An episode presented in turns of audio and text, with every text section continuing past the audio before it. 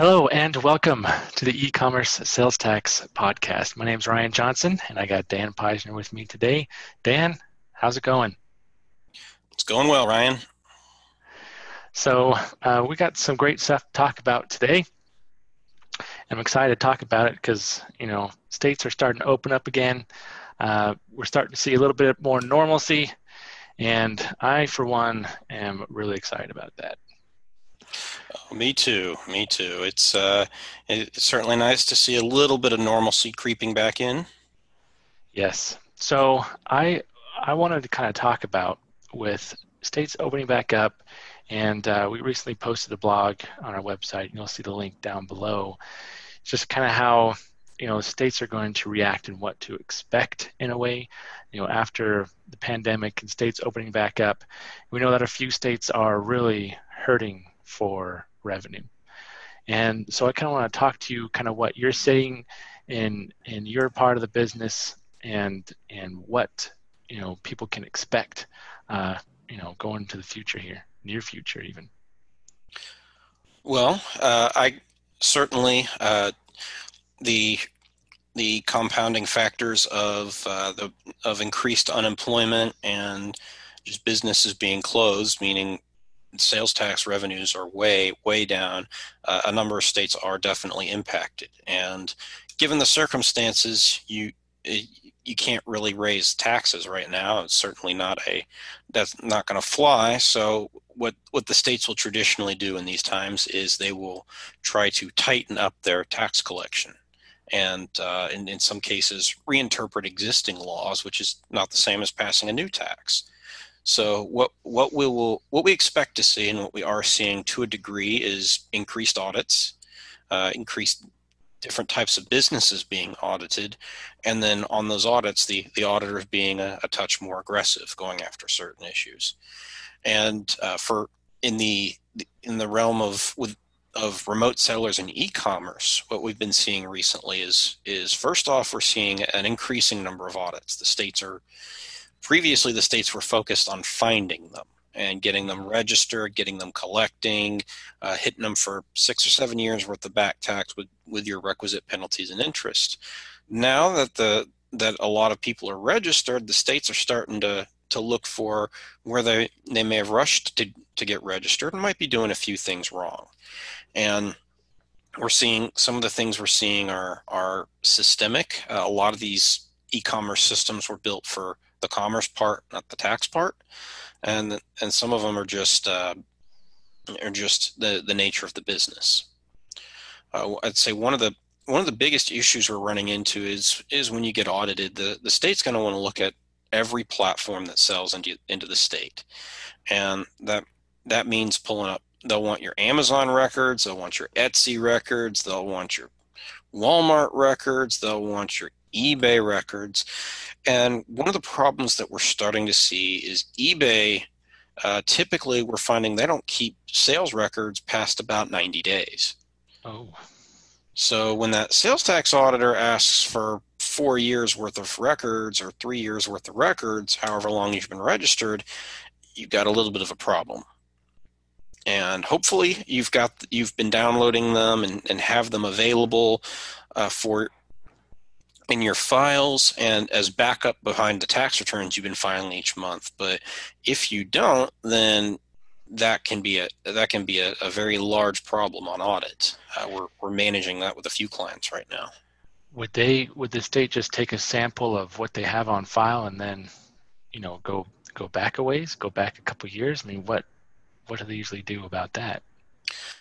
It depends on for example, uh, I've got one example that, that I've been dealing with that that with where the eBay was a very very small percentage of overall sales, and as a result, uh, since we can account for the other sales using better records, then there's only so far the state can extrapolate on that.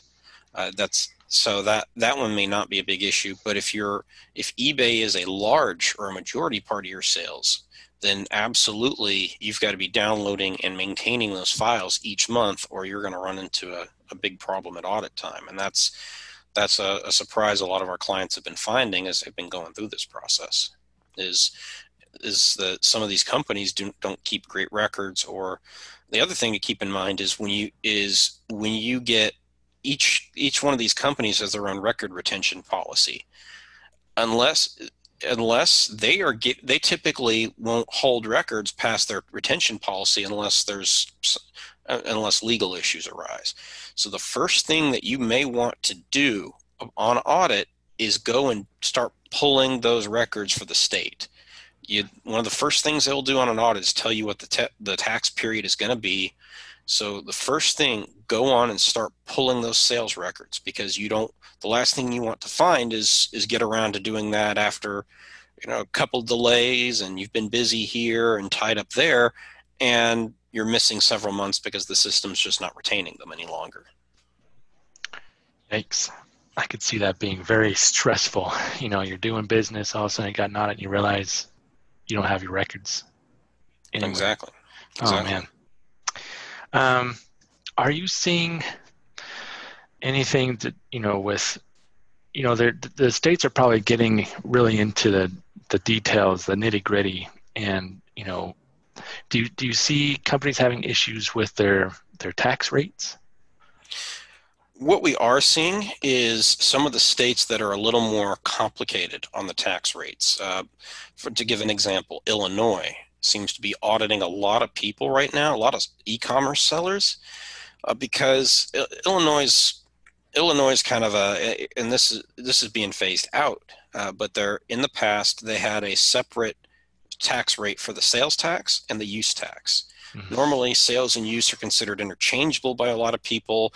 The rates are the same in, in most of the states. Illinois is one of the, the exceptions. And what that means is that if you are doing intra-state business, so you're selling from an Illinois location to an Illinois location, the state considers that that the retailer's occupation tax, which is their version of the sales tax, is due, and it's based on where your your your origin is, where you're located. So you would you would collect tax at your local rate. In the event that you that you are selling that you are selling to uh, that it's an interstate sale and you're selling from out of state into Illinois, then in that case it is uh, it's use tax, which is at a at the the lower 6.25 percent state rate, and so as as a result, uh, those you can end up with two very different rates collected. Uh, the, the the sales tax rate in Illinois can range anywhere from six and a quarter just the state to I want to say ten and change for Chicago. So you you've got some some pretty big differences there, and where that impacts e-commerce sellers is anybody that has a fulfillment center in Illinois that's considered an Illinois source sale. So you get into some sourcing issues there, and that can mean in the case of Amazon, uh, that that can mean anything, you, any of the sales that are sh- shipped from their fulfillment center. Uh, that the state wants to take a look at it and make sure that they're collecting the right rate. And spoiler alert, Amazon usually is. Their their software seems to know the difference.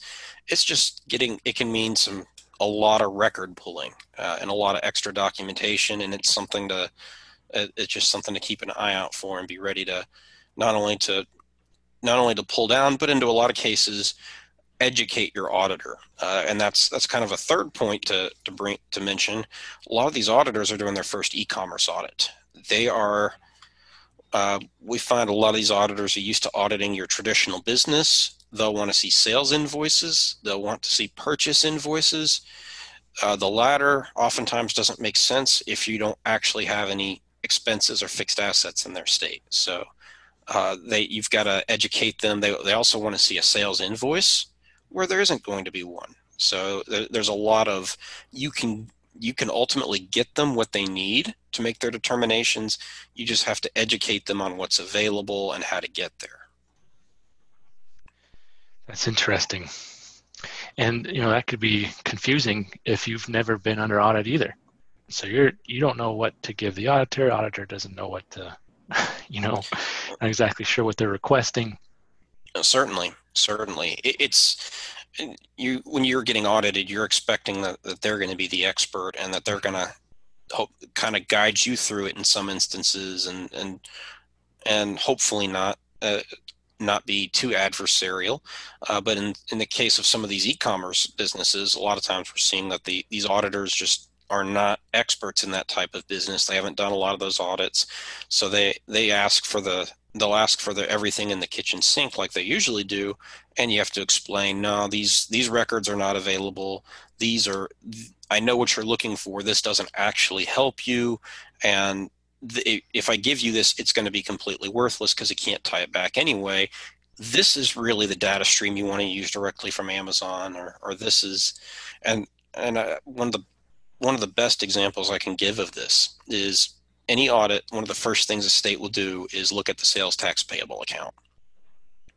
What they what the state wants to make sure is that every dollar that you collected in sales tax that you turned around and handed to the state that you're you're not pocketing their money and a lot of clients, when they get their their feed from Amazon, they just journal a lump sum into their into their books for that, and they don't they may or may not even break it down by state. An auditor cannot tie that. Normally, they want a set transaction level detail in that account, and they can't tie it. What you have to do is steer them away from that and steer them to directly to the data feeds from Amazon, from eBay, from Etsy that show the tax that they collected, since they're the payment agent, the tax they collected on each transaction and that they sent over to you in the wire. And that's how that, that you can tie that out and figure out if, if the tax has really been collected. But if the auditor doesn't know that, they're going to try to go to the sales tax payable account and they're going to get lost. And a lost auditor is a very expensive auditor. I can imagine. So Dan, what are at what part of the process can you help at? Well, that we can help at any part of the process, and and what I what I always try to tell my clients is it's when you're dealing with an audit, it's completely up to your availability and comfort level. I got I've got clients that that I can put them I I put them on with the auditor. They they know their business backwards and forwards. They will they will they can fight aggressively and they they beat them down they'll get down to one or two technical issues that they're just not sure about and then they bring us in specifically for those hmm. And, and, we're happy doing that. We've got other clients that just they don't have the time the bandwidth uh, if they don't have the they don't they're not a, they may not have the expertise and it may be a little more complicated and they're happier if we just take over the whole process. So right from the start and we're, we're happy to do that as well. And you know, we're happy to at the start of we're we're happy to to have a call with you, talk it out, walk through, look at the business, any potential red flags, and then just get an idea. Uh, some if if low risk, tell you to give it a shot, and if you run into problems, give us a call. Or if if we see a lot of issues, it may be worth bringing us in from the beginning and, and letting us represent you throughout the process, so that so that there's there's not really any surprises. Yeah, and I think uh, kind of the call you're you're referring to is the "What's Next" call, which is available to anybody, um, and for free. It's kind of a free, no sale uh, consultation call in a way, as we try to help you evaluate your situation and and you know how we could potentially help or or help you evaluate whether or not you can take it on yourself. Um, yeah, if if you guys would like to get on a call with Dan, usually, um, if you guys are going under audit, or maybe you're you're thinking that uh, you may go under audit soon, or you may have other issues, um, you can go ahead and sign up for that, and the link is down below. Uh, Dan, thank you so much for your time this afternoon. My pleasure, um, Ryan.